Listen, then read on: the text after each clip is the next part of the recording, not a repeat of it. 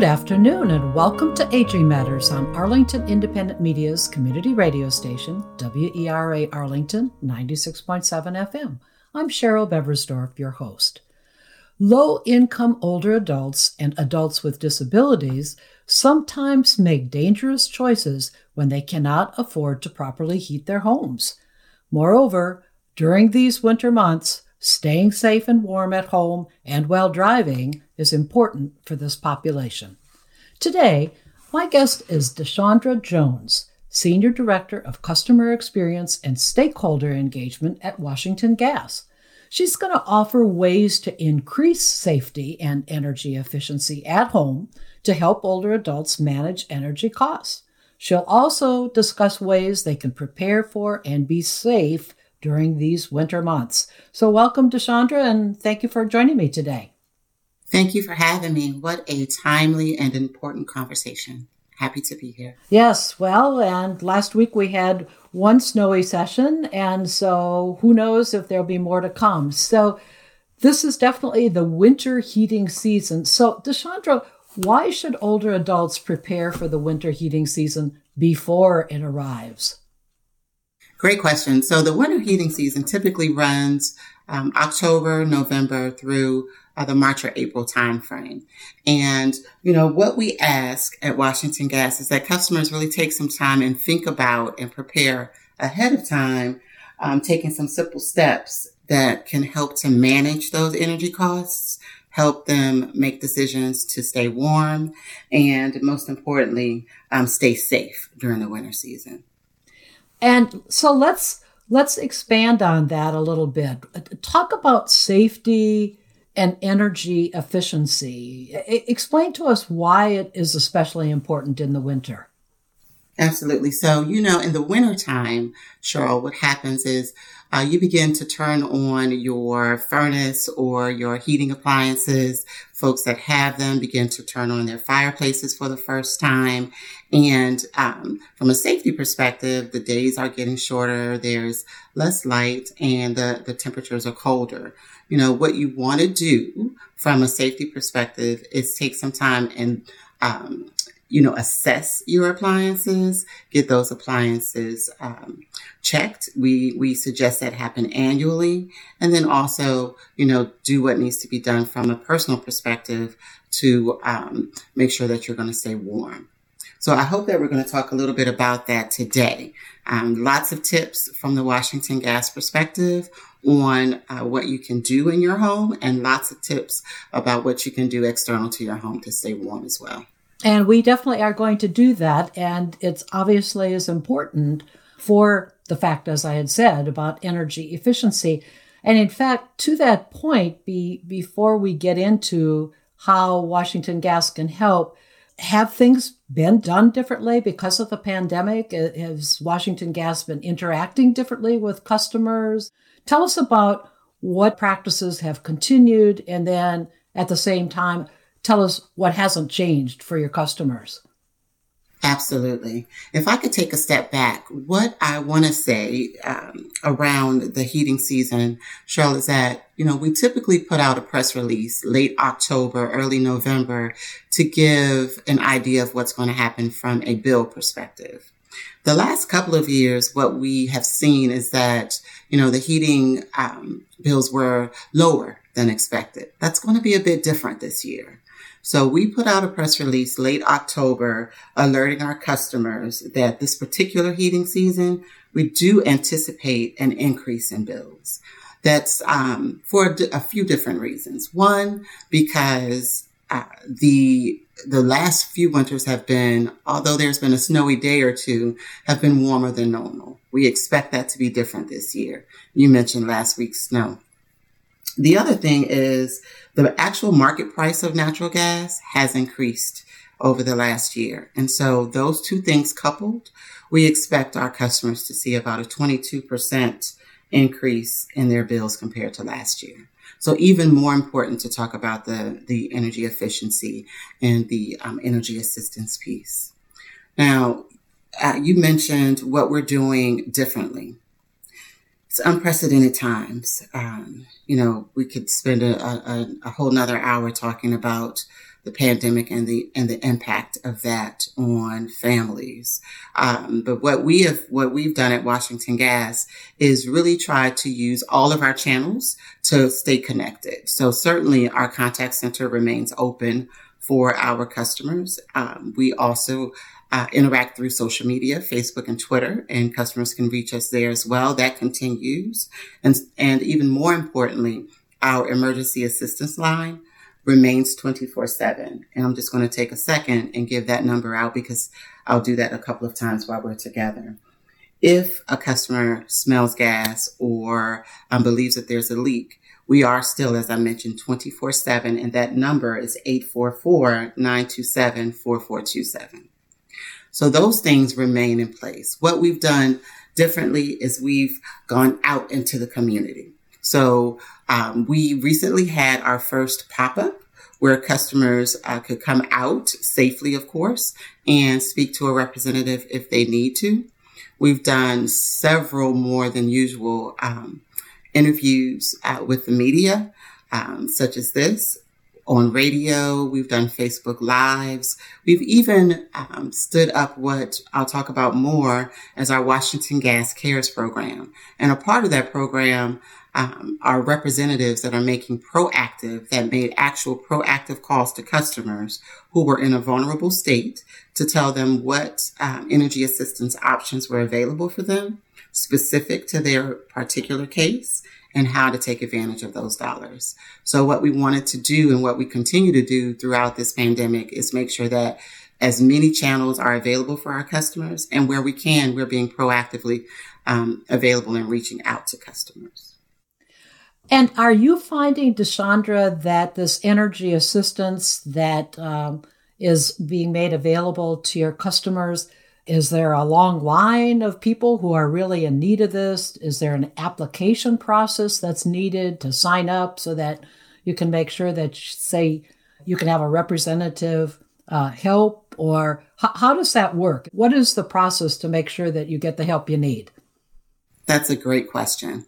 Um, what we've done is we've packaged all of that information, energy assistance through the different regions, as well as um, the energy assistance and payment arrangements options that Washington Gas has under our Washington Gas Cares umbrella. We have um, created a full website dedicated to this where customers can go and get detailed information on how to um, complete the application. But I'll take a second or two if I can to just walk through it because we do have some things, as I mentioned, that are non-specific that any customer can take advantage of. And then there are some things that are um, specific to states. So from a, uh, any customer who is in need can contact us and set up a 12 month payment arrangement. Um, and that is with no questions asked. That is with no down payment. And um, we will just spread the um, outstanding balance over 12 months for you to give you a bit of breathing room. Customers can do that by calling our contact center, as I mentioned, the 844 Wash Gas, or they can do that um, online or calling that 844 wash gas and not waiting to speak to a representative. You can do it through the automated system. The other thing that's available for customers who may have already qualified for some uh, low income energy assistance, you can get up to 24 months of a payment arrangement in some cases. So we're absolutely um, available to have that conversations with customer, with the customer to see if they are eligible and set that up for them. Again, those two things are um, for any customer of Washington Gas. Now, if we talk a little bit about the state specific things that are available, I'll start with Virginia. Um, Virginia has a uh, energy assistance program, and the easiest way to sign up for that is just by dialing 211. You dial 211 from any phone and you'll receive, you'll get to the call center for Virginia and they'll talk to you about eligibility. They will talk about um, income requirements, um, residency requirements, and um, those types of things. You can certainly go into the Washington Gas Cares website and um, just click Virginia and sign up there. But it, it could be easier just to dial 211. That way you can get your questions answered. Again, that's for any of our Virginia customers. In um, the District of Columbia, for your District of Columbia listeners, you would dial 311. And that takes you to a similar call center um, in the District of Columbia that will do exactly as I mentioned for Virginia, walk you through the application process, tell you about eligibility requirements, and let you know what's available um, for you. In Maryland, while there's not a fancy three digit number to dial, there is a 800 number that I'd like to give customers, and that's 1-800-332-6347. And that is for the Maryland Department of Human Resources. What they will do is exactly as I mentioned with the other states.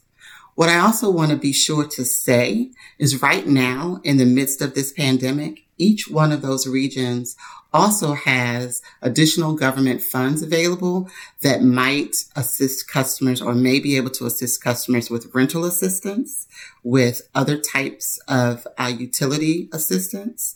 So I implore your uh, listeners, if there is a need, to absolutely reach out. The last thing I'll mention is our Washington Area Fuel Fund, which is, um, you know, in collaboration with the Salvation Army. We've been in place since 1983, giving out more than $30 million, and um, certainly extremely proud of that program. Washington Gas does the um, all of the public relations piece of it, and it's administered through the Salvation Army. To get more information on that particular program, I would suggest customers go to our WashingtonGasCares.com page or call our contact center and we can directly um, get you the proper location to go to. And now I believe you can even sign up online for that. Good information, DeShaundra. Is there a particular website for the information that you've been talking about, whether or not you live in Maryland or the district or Virginia? I just want to make sure that people could jot that down as well. Absolutely. That is WashingtonGasCares.com. When you go to that site, you'll see our homepage and it'll say a little bit about the work that we've been doing in conjunction with our customers. And what you'll do is click on the energy assistance tile and then your specific state. Okay. I also wanted to just verify that with respect to the various payment plans, does the type of services vary depending on the payment plan, or is uh, everybody gets the same thing, but the payment is stretched out further over a longer period of time? Just so people know how the payment plans relate to the services. Absolutely. So the payment plans are um, natural gas for our natural gas customers, and it's the bill itself. So without question, if you are in need of a payment plan, you can ask for one up to 12 months, and any customer is a- eligible for that. Um, for our payment plans that stretch up to 24 months and beyond, there are some additional requirements. And um, usually that is that the customer be uh, income eligible and already receiving um, energy assistance. Okay.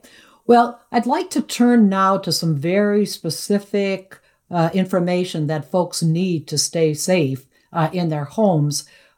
As I was preparing these questions, I was noticing that Washington Gas also provides inspections of natural gas heating equipment in a home. Given the pandemic status, is that still occurring? And if so, how can one be scheduled? Is there a fee? Tell us a little bit more about inspections to keep our homes safe. Absolutely. So, a small clarification Washington Gas does not, uh, as a company, do the inspections. We absolutely recommend that the inspections take place annually. We have accountability and responsibility for the maintenance of the natural gas equipment, everything outside up to the meter. And the customer's responsibility um, begins inside the home for those appliances. So we do recommend that a licensed plumber or a licensed HVAC uh, technician do that. But I will give you a quick tip. You can go to washingtongas.com And while we cannot advertise one over the other and the, and the efficacy of the work, what we will do for you is allow you to put your zip code in and give you a list of contractors in your area, licensed contractors in your area. So if you don't know quite where to start, WashingtonGas.com is that place. So while, again, while we don't do those inspections ourselves, we absolutely recommend that you do them. And if you need a contractor, you can absolutely go to our site and put your zip code in and get a listing. All right. Well, that's good information. And hopefully, Omicron will soon be uh, uh, dissipated a bit and people will be able to, to start doing those uh, uh kinds of activities again, the inspection and call the right uh, vendor. So thanks for that. So, what I'd like to do, DeShaundra, is get some feedback from you, just so people know, just in general, um, perhaps without at least having the inspection right away. But let's talk about air or furnace filters. How often should these filters be replaced? This is a very good question. I just went through this myself. So we recommend monthly. There are some filters out there and some manufacturers that I say you can go a longer period of time, but we do recommend during the heating season because your furnace or your unit is being used more often that you do change the filter at least monthly. Um, you know, a quick way, a quick reminder to do that is when you get your bill every month, go ahead and change your filter then. So we do recommend that that happen on a uh, on a monthly basis. Okay. Another question is in our homes, sometimes there can be a draft either in the windows or under the door. Talk about how can air be prevented from either infiltrating, coming in from the outside, or as my mom used to say, shut the door, you're heating up the outdoors. So escaping from yes. inside out. I, maybe you've heard that expression as well. But help us know more about what we can do to keep the air out and the heat in. Yes, yes, I smile because that is exactly what um, what I've heard. Shut the door; you're heating up the neighborhood. Um, the so a couple of things: windows and doors. Um, even with newer homes and newer construction, if they're not um, sometimes they're not as energy efficient. So those are the things that you really want to take a look at. You want to caulk and weather strip your doors and windows. Um, th- these are things you can get from your, you know, everyday home supply store. So you want to, you can either get caulking or you can get the weather stripping that just goes around the window or um, through uh, anywhere that you can see uh, or feel the air escaping and you, you want to just uh, close those up. You know, one thing that I also learned is, um, you know, through the, where you have pipes and what we call it is plumbing penetration, but where you have pipes, there's space a little bit larger than the pipes that you also want to um, close up. You can do that with spray foam and those types of things. And lastly, one that you know our listeners may not know about is behind wall plates or switch plates, there is uh, an opening. So there's even small uh, rubber um, apparatus that you can put right behind there. All of these things are DIY and all of these can be picked up from your local hardware store. And these things do help quite a bit in uh, keeping the uh, warm air in from and the cold air out. And so often when you go to those hardware stores, all you have to do is tell them what you want, and they're always very helpful in terms of leading you to the right place to, to get what you need. So um, I'm glad you said the local hardware store. Another item in our house is our water heater.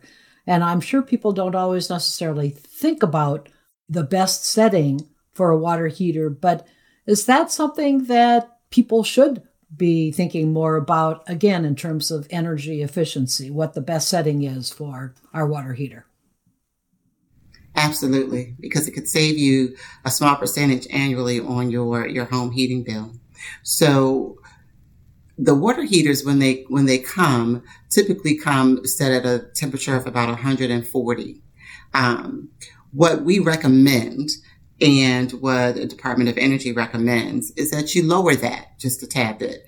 Lower that to 120 degrees. It still does the same thing, takes care of all bacteria, still heats the water to a comfortable temperature.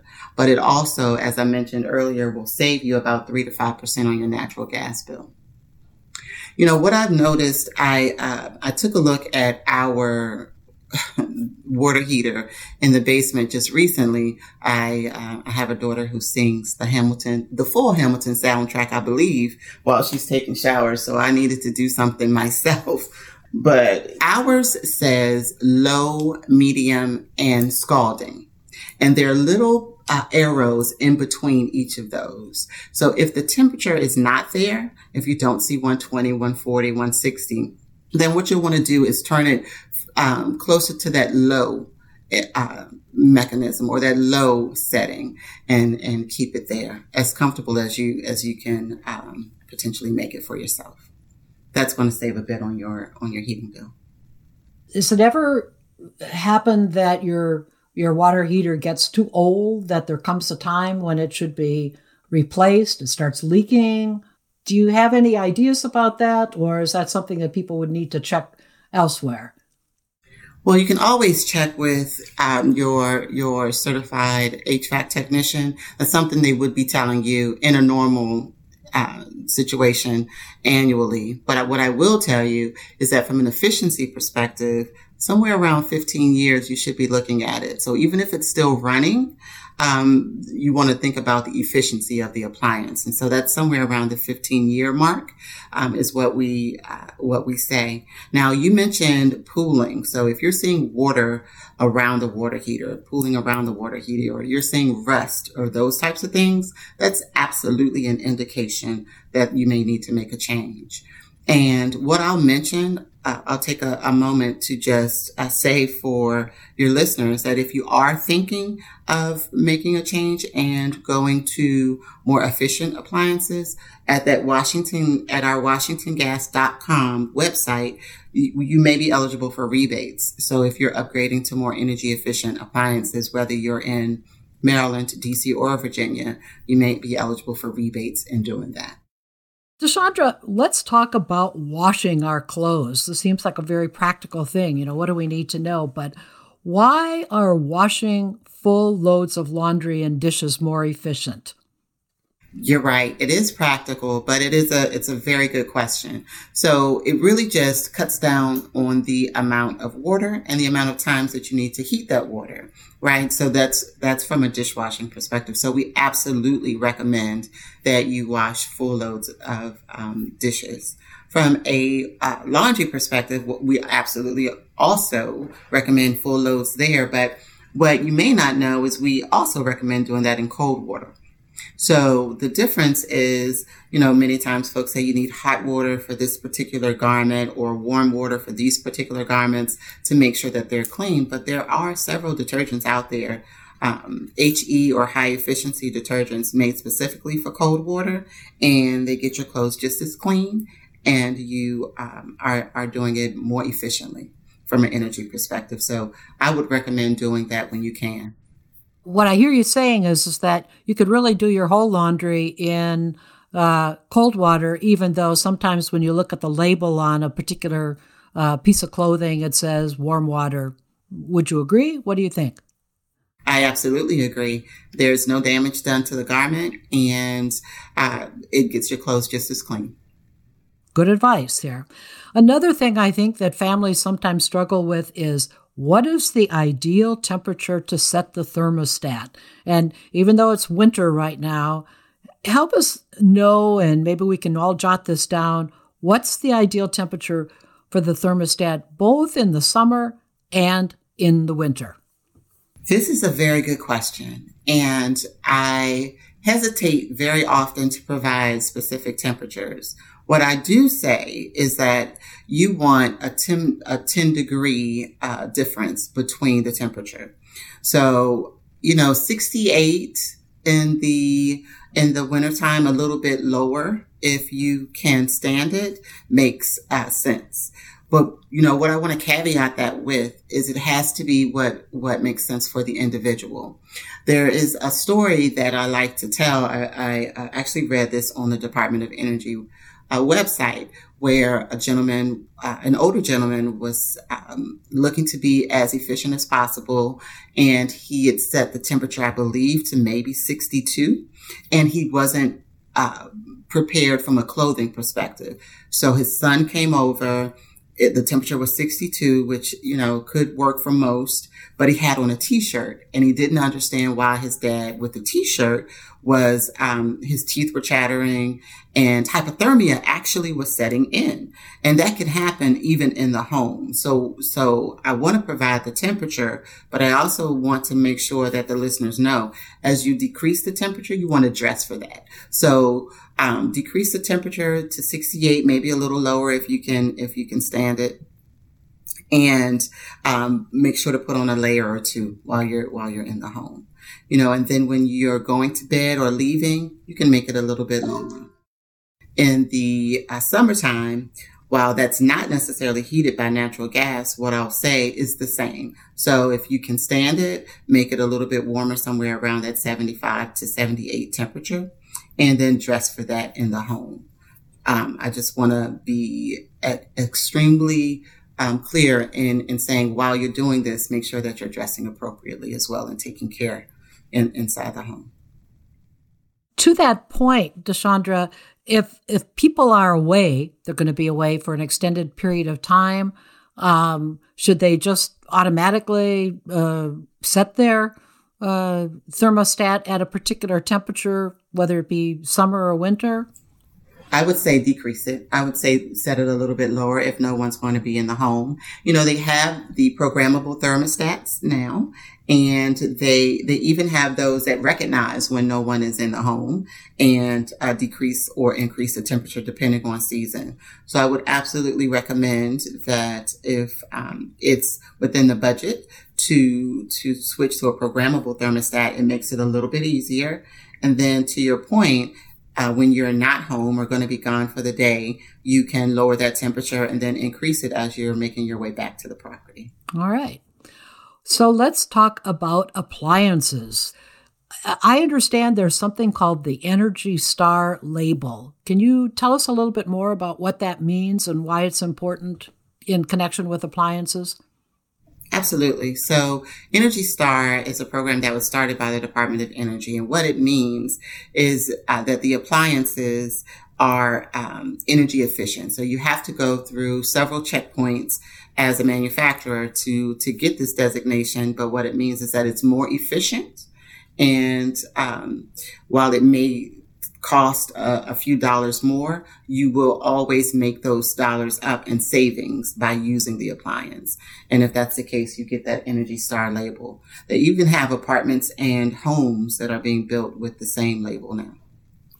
And is that then true of everything? Your refrigerator, your dishwasher, your stove, uh, your washers? Is that Energy Star label applicable to all of these appliances? Yes, it absolutely is applicable to all the appliances in your home. And as I mentioned, they've even expanded outside of the home. But specific to this conversation, all of the appliances that we've talked about, your um, water heater, your HVAC unit, your dishwasher, your refrigerator, your washer and dryer, all of those things. Another topic that I'd like to cover is carbon monoxide detectors. Explain to us why they're important, where they should be installed. Tell us about batteries in terms of how often we should check them and how to do that. When should we replace? It's so important, and there have been serious and tragic accidents occurring in connection with carbon monoxide. So we really want to learn more about that from you. Well, I think it's first important for me to say that uh, carbon monoxide is a odorless, colorless toxic gas. So you can't, um, and it's really heavy. So you can't smell it and you uh, can't see it, which is what makes it so dangerous. And what it comes from is when fossil fuels are not burned off completely. So the, the Consumer Protection, the Product Safety Commission recommends putting CO detectors outside of every bedroom in your home. It also recommends installing smoke alarms, and I know we'll talk about that a little bit more, on each level of your house and inside every bedroom. For both of these, these devices, but carbon monoxide detectors specifically, um, they uh, can be plugged in. The ones that I have in my home actually plug into the outlet and then they have a backup battery. The backup battery lasts for, in some cases, many, many years. Um, and will make a noise when you need to test or when you need to replace it. I'll tell a quick story. I um, moved into a, a townhome and I put the uh, carbon monoxide detectors, as I mentioned, in each of the bedrooms, and the it was going off. And I didn't, at that time, I didn't know if it was going off because there was a carbon monoxide leak because we had recently moved into the property. It was older or if there was a battery issue. So I immediately called the fire department. This was in the middle of the night. Nobody in my family wanted to get up and go outside, but we did. And they did the testing. They came within moments. Um, they were not upset. And what the fire department said to me is that um, what folks need to do is anytime there's a question, call. Anytime you um, want to understand whether it's a battery or if there's a leak, call. It's better to be safe than sorry. So, you know, that's um, that's my my public service announcement as it relates to carbon monoxide detectors. And then for smoke detectors, you do want those in every room of the house as well. Okay, well, and I wanted to ask you one quick question. You you talked about the origin of carbon monoxide. Besides the detectors, is there anything else that you should do to prevent getting carbon monoxide in the first place? Well, you know, one of the things that we say at Washington Gas, and this is, is a safety precaution during the winter as well, is that you never want to use an oven or uh, a range top to, to heat your home. You know, using the oven, um, what happens is you're continuously burning the tips and it's using up the indoor oxygen, which could ultimately lead to the escaping of carbon monoxide. So you definitely want to not do that. And then the second thing is, and I should have mentioned this earlier, but also along with your appliances, if you have a fireplace in your home, you want to get that serviced on an annual basis as well because you know you, you want to make sure that the um, flues are clean and that there's no um, you know buildup there because that could also be potentially an issue. So all of it goes back to that annual inspection. Well and thank you for saying that because in terms of fireplaces many people have more gas fireplaces even multiple ones. That's we have three of them in our home and uh, so that too is something we really need to be cautious about that uh, it's serviced properly as well, because that can be a, a, a cause for excess carbon monoxide in our homes. Is that correct? That is absolutely correct. What you want to know though, um, most gas fireplaces, we have a couple of them in our home as well, are ignited by electricity. So if there's a power outage, the gas, there's a, a safety mechanism that automatically shuts off the gas. But again, as we've talked about multiple times today, two things. One, you want to, if you can, have all of your appliances serviced annually, and that will get ahead of any um, concerns that might be there. And if for any reason you smell gas or you think you smell gas, you want to give us a call at 844 wash gas or 844 927 4427 immediately and then leave the area or leave the area and then call. I apologize. Well, DeShaundra, you mentioned a moment ago about smoke alarms. So give us some more information about where they should be installed. And is there a different piece of advice or tip regarding how often batteries should be checked and replaced? And how do we know when that should take place? What, what do we need to know about smoke alarms? Great question. So smoke alarms um, actually should be on each level of your home and inside every bedroom of your home. You know, you want to check the batteries monthly in those smoke alarms and you want to replace them at least twice a year. So one of the rules of thumb that, that I use is um, if you're in a part of the country that has daylight savings time, when that change happens, change your smoke alarm batteries. All right. And you had mentioned already, and I thank you because I was going to ask you about why it's dangerous to use an oven or a range to heat a home. Is that sometimes uh, a problem? Could it be a problem? It could absolutely be a problem, and we never want to see that happen. So that's just um, from a safety perspective, uh, a solid no-no. So you know, as I mentioned, the consistent use of the oven or the the burner could cause potential problems, potential um, use or using up the oxygen in the space, which then could potentially result in carbon monoxide um, escaping. So we absolutely, absolutely um, say do not heat your home with your oven or um, or your range.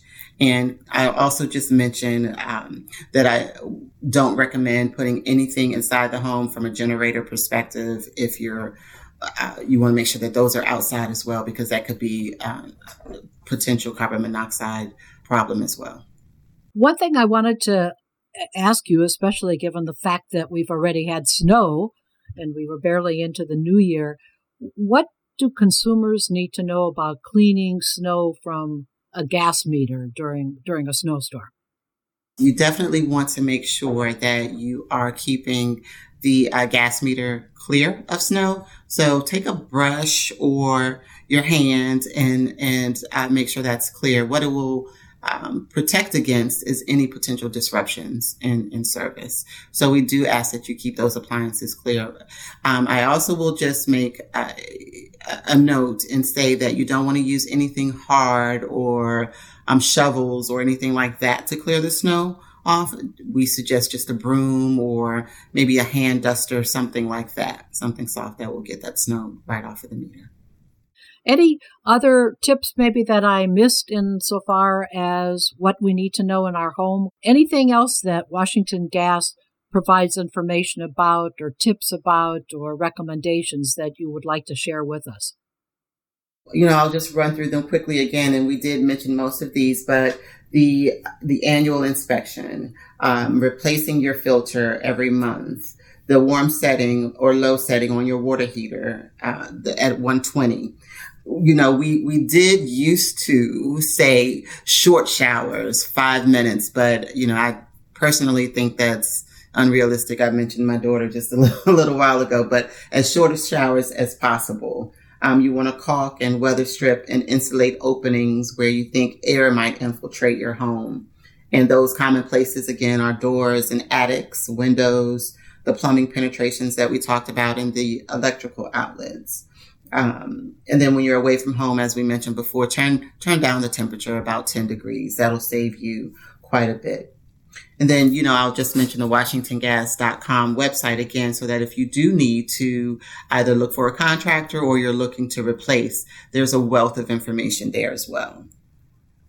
Well, I also wanted to note that Washington Gas on the website had some information about precautions to take during a snowstorm. And I really applaud your uh, company for, for doing that. Can you just outline a few of those things that are on the website in terms of why precautions are important and what should be done during, especially driving in a snowstorm? Absolutely. I'd be happy to. So, you know, thinking about the space in between cars, you usually want one, at least one car length between you and the car in front of you. During icy conditions or wintry conditions, you want to increase that. So we say some, anywhere between six and eight seconds between you and the car in front of you. So that's about a, a car and a half or two cars. Um, you can never be too safe there. Uh, a couple of other things that we mentioned you know, when entering and exiting buildings, I, I call it three point contact to make sure you have two feet on the ground and at least one um, hand on a handrail, making sure to use those and be careful where you step to make sure that your, your footing is secure. Um, you can't say enough to to dress for the winter weather if you're outside, and that also includes making sure you wear the proper type of shoe um, that can can you know be or have a grip in ice and snow. You mentioned driving, so I'll also say that you want to just watch for others. You know, you you may uh, believe yourself to be an expert driver, but those there are those folks around you as well. So you just want to watch out for the folks around you and give yourself as much time as you need to to stop. Um, you know, and, you know, as I mentioned, at least two, sometimes even three car lengths of space between you and the car in, in front of you. Um, a couple of other things that I'll mention, you know, the, this time of year, you do see the sand trucks and the, the folks pouring salt on the, on the roads to, to make the roads more safe. And people do tend to try to go around them you, you want to keep the same amount of space that we just talked about, but just also keep in mind that their job is to clear the road ahead. So going around them, you're putting yourself most times in a more precarious situation because that road has not yet been cleared rather than just slowing down a bit and giving them the space they need to do, you know, need to do the work. And two other things, just make sure to keep the snow clear from your your the top of your car and and your headlights and such that's a safety issue for you um, you want to be able to see folks in, in front of you and you also want folks to be able to see you so that's why you want your brake lights and your and your headlights clear and i'm sure we've all been in a space where there's a person in front of us, usually a, a, a, tractor trailer who hasn't cleared the snow. And the next thing you know, there's a sheet of, of snow coming towards you and your vehicle. That's never safe. So you know, I always say do what we can to um, practice that that safe behavior. Well, and and thank you for mentioning also about braking. And I think what happens sometimes is, especially folks maybe who come who live around in this area who've never driven in snow.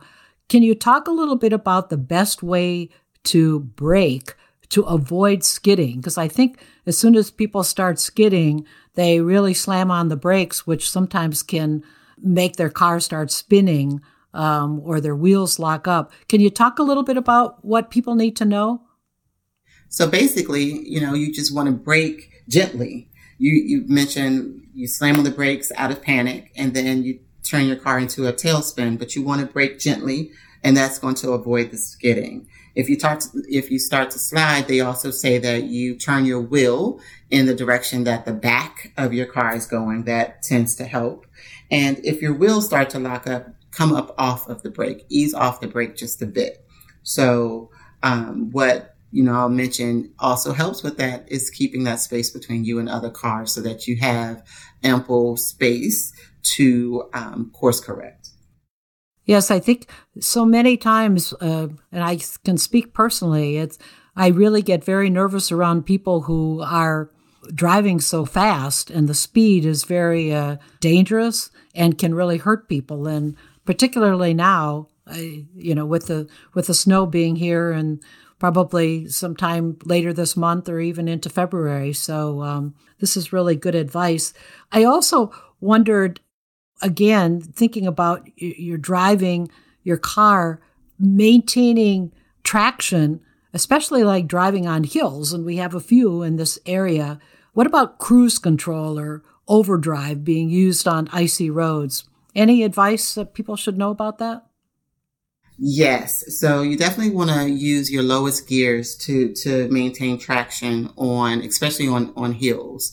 Um, you know, I live in a neighborhood called um, where we have a horizon and the, the, coming into my development there's a huge hill.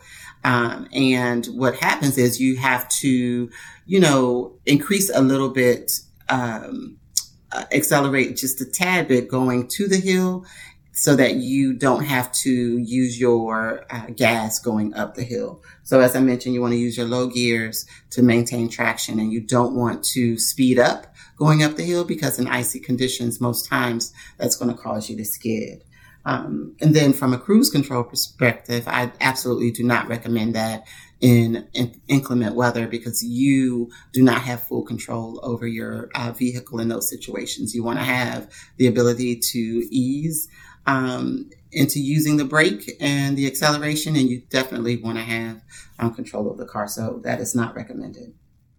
And I guess one final question I would add too you often, as you're driving down the road, you see about when you're driving over bridges and overpasses, and they say that those get icy uh, before maybe even the regular pavement.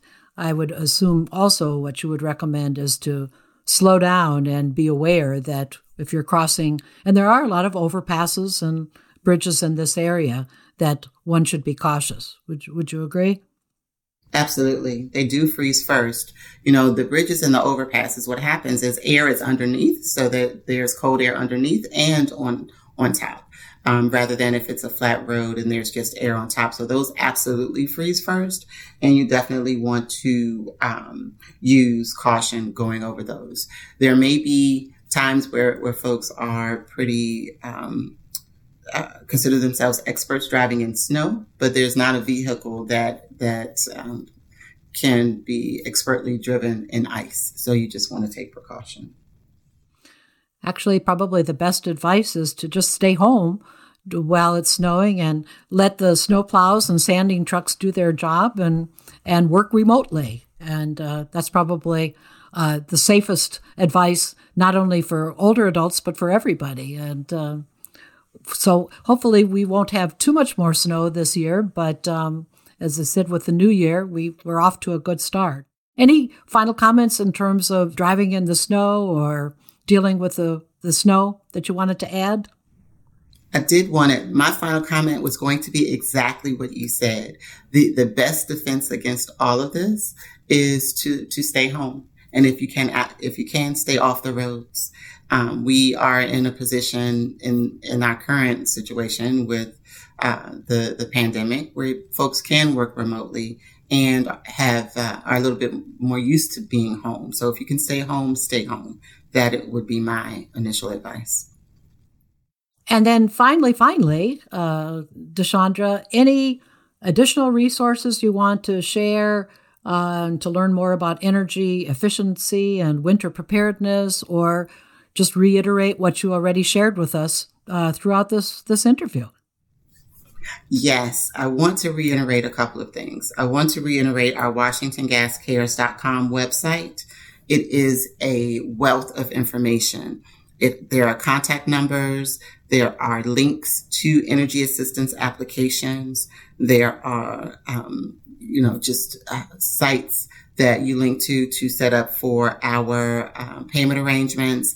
And one thing I didn't mention earlier, but that can also help during the heating season is our budget billing plan, which allows customers to know exactly what their billing amount is going to be every month. And it takes those high heating costs and spreads them out throughout the year. So it allows for you to budget and know exactly what you're going to um, uh, be looking at from a, a heating bill perspective. So I, I definitely want to reiterate that. I want to reiterate that if you smell gas, and we do send out um, a scratch and sniff a couple of times a year, and we um, to to give customers uh, a sense of what you know a gas leak may uh, smell like. We actually put a injection into our natural gas so that if it leaks, it smells like rotten eggs, so that it's discernible. If you smell that, please call us at 844 Washington Gas. Um, and if it is an emergency, please contact uh, the fire department. That emergency department is available 24 7, seven days a week for our customers. Um, other than that, I am always available for questions or concerns and um, am happy to share with you so that you can share with your listeners my contact information. All right. Well, I want to thank DeShaundra Jones with Washington Gas for joining me today. And if you want to learn about Aging Matters, you can visit our website at agingmattersonline.com. And of course, if you visit this site, you can access all of the Aging Matters radio and TV show content, including this very, very helpful and timely and informative program. And it's also on Apple and Spotify. So be sure and check out that site. Aging Matters is also produced in association with Inkmouth Media, and you can learn more about that company at inkmouthmedia.com. Thank you for listening to Aging Matters today, and remember, age is just a number, not a label. I'll be back again with you next week.